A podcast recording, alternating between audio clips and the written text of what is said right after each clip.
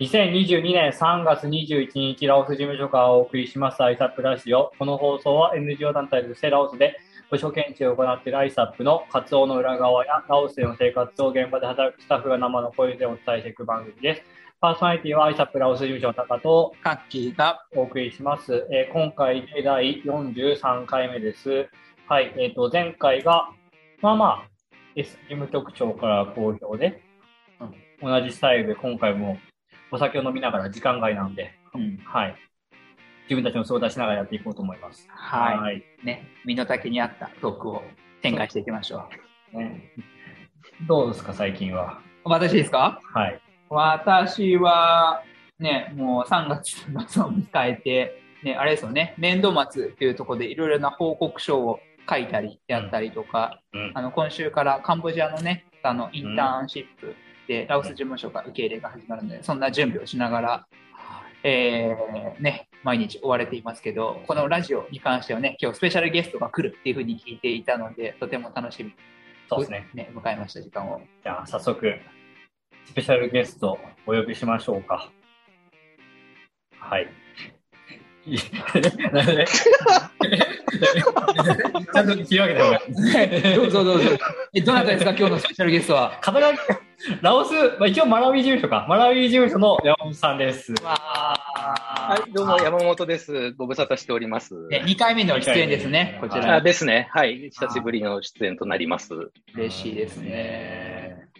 あーなんかね、最近、ビッグニュースが飛び込んできたというふうに聞いていて、なんとね、うん今までマラウイ事務所で、うん何年間ですか、?3 年 ?4 年ねえっと、コロナ禍も含めると4年ですね。 ?4 年ですよね。。それだだけね、マラウイの生活にどっぷりハマっていた山本さんが、なんと、うん栄転されたという話を聞いて、え点、まあ、え点かな。はい、はい、ははい、ただいま。はい。私たちのね、先輩ですからね、そうですね。なんかね、私たちの、ね、3年先、5年先を行く山本さんの話をね、ぜひぜひ今日は聞きたいなと思ってやってきました。はい。はい。よろしくお願いしますよ。ろしくお願いします。で、えっと、マラウイから日本に戻られて、今どこにいるんですか、はい、はいえっと、今、えっと、福岡県におります。うん福岡県っていうとね、聖マリア病院のある町ですね。はい。うんはい。肩書きは今どんな感じなんですか肩書きというか、部署というか、所属部署というか。所属部署、えー、国際、聖マリア病院国際事業部うんですね。はい。お仕事は変わったんですかえっと、おおむね変わってないというのが本当のところですね。えっと、マラウイのこともやりつつ、あとは国際事業部がやっていることの全体をゆくゆくは統括するために、まあ、いろんなものの首を突っ込んでいるという感じです。今まで ISAP から、まあ、海外駐在の事務所から国際事業部、あのー国聖マリアの国際事業部の、えっと病院の中に移動された方っていらっしゃるんですかあ、それが初らしいんですよね。おかー完全に初めて。で、なんなら、あそういう東京とかから、その、福岡側に転勤するっていうのも前例がなかったらしくて、なんか、いろんな手続きで、えこれどうすりゃいいのってみんなが困ったっていう感じでした。本人が一番ね、戸惑ったでしょうけれども、うん最初はね、そうで東すね京事務所のね、アイサップ東京事務所でね、働かれるのかなと私は想像してたんです。うんはい、そう聞いてました。うん、ね。ところがどっ こい。ところがどっこい。急にね、鶴の一声があったのかどうかは私は存じ上げな鶴いんのですけど。一声、鶴の一声ですね。うん。帰国して2週間だか3週間だか経ったくらいで、やっぱり九州行ってって言われて、うんえーっていううん感じで、うんはい、急遽家を探しという感じでしたね。ご実家は関東ですもんね、山本さんね。あそうですね、神奈川ですね。うん九州に住むのって初めてですかあもちろん初めてです。完全に初めてですね。ちょうどね、九州、久留米に引っ越して1ヶ月が経ったというふうに聞いてはいるんですけれども、まだまだ戸惑いの連続ですか、あそうですね。未だに国際事業部の仕事があんまりつかめてないっていうところはありますけど、あの、九州の暮らし自体はとても楽しい、いいところですね。ね。今、ズームでね、ラジオ撮ってますけれども、目の前には日本酒が4本並んでいて、はいうんね、日本のお酒を飲みながら、山本さんが。そうですね。ねなんか酒蔵がいっぱいある町で有名だそうで、あのーすぐ近くの駅とかでもお土産コーナーに日本酒がいっぱい売ってます。もう慣れました生活は。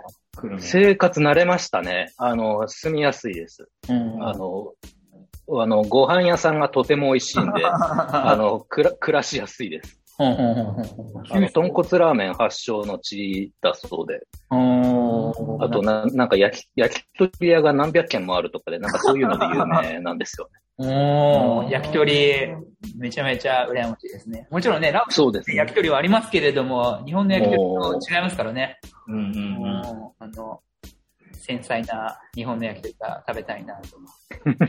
繊細じゃないんだ、ラオスの焼き鳥。 それが、大味ですね。 そっちが、そっちが気になるな。なんていうか。はいああと、普通にスーパーに売ってるあの、からし明太子とかすごい美味しいいでですね。すね。ねえ。あ、オスじゃ食えないですね。少ないですね。え、一普段は、えっと、聖マリア病院の中の国際事業部の部屋で働いてる、オフィスワーク。 はい、そ、そうです、そうです。まさにオフィスワークですね。一応日本人の人と一緒に働いてるんですよね。まあ、ま あ、日本人と一、一部イギリス人いるけど、まあ、日本人の人と。うんはい。どう、どうですかね、ね、どあ、あの、に変わりましたからね、マラウイ事務所いやの、同僚とね、あの、いや、変わり、変わりすぎですよね、本当に。そうですね。働き方も、超日本の働き方になるんですよね、きっとね。バリバリ日本の働き方ですね。タイムカード みたいな感じで。はいはいははいいどう、どうですかいいあい意外と、意外と快適です。あ、心地よい職場。はい。あの、職場がとてもコンプライアンスがちゃんとしていて、働きやすいですね。うん。うーん。今までメールだけのやり取りだった人っているじゃないですか。はいはいはいはい。その人の顔とか見て、見てって、あ、まさに。お会いしてこうまあまあ、ちらちらっと、あの、顔くらいは見たことあった感じでしたけど、あの、まあ、あの、思った通りしっかりした人たちだな、 っていう。なん、何の話だ、これ。 そういう感じですね。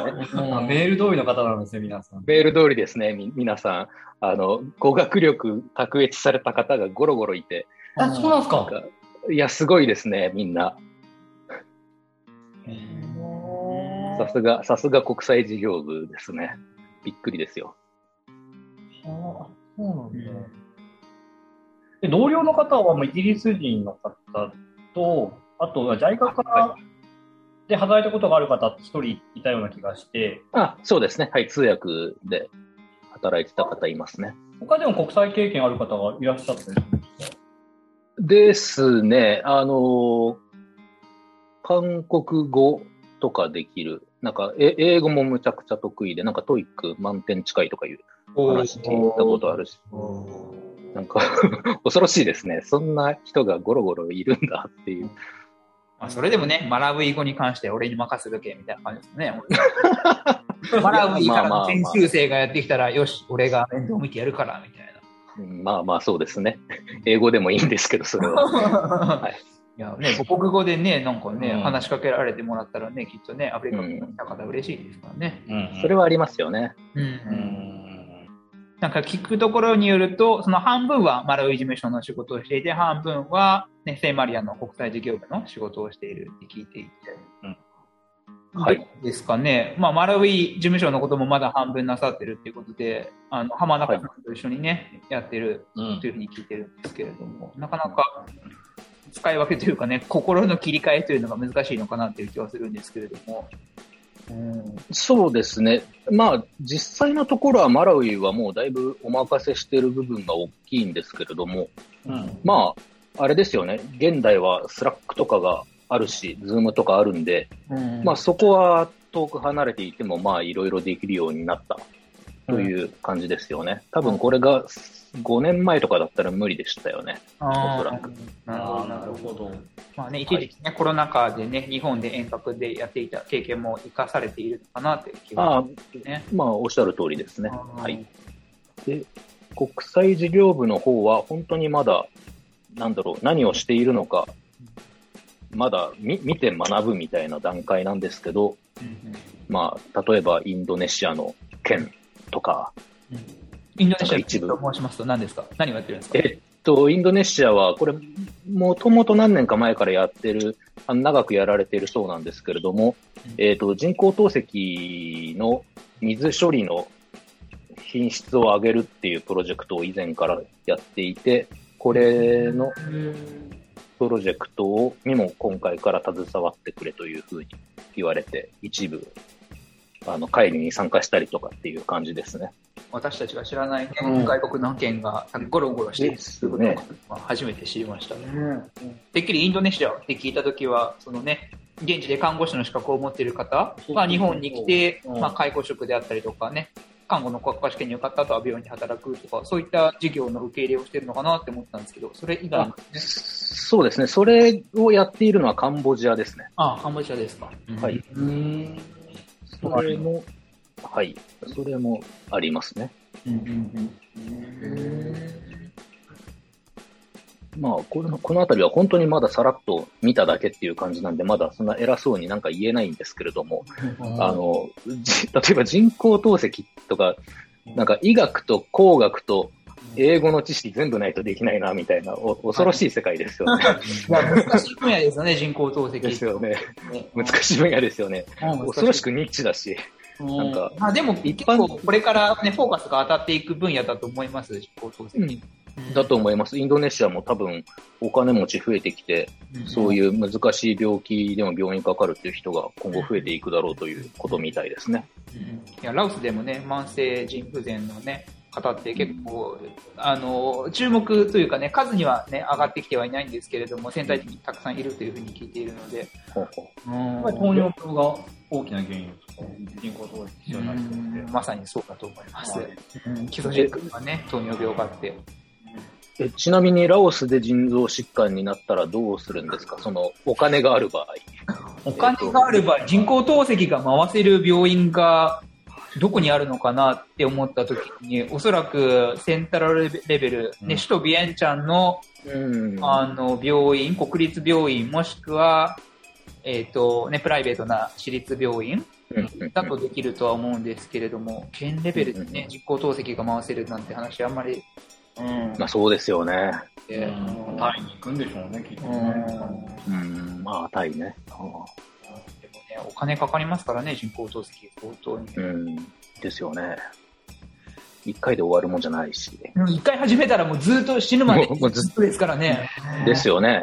もう相当な覚悟がないと、はい、ん始められないと思いますしね、人工透析始めた始めたからといってね、その人のね、生活が良くなるかどうかなんて本当わからないですからね。本当ですね。話したいこともたくさんあるんですけど、はい15分になっちゃったの編集する人が大変ですからで、ね。はい そんなことないですけど。はい。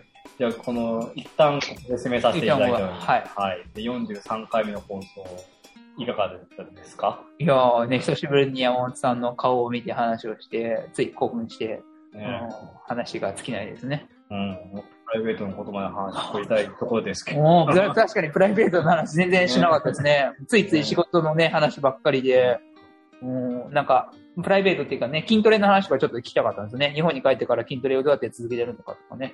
確かに。はい、まあ、そんな話そはう次回以降で。次回はい。えーそれではまたお会いしましょう。さようなら。はい。ありがとうございました。ありがとうございました。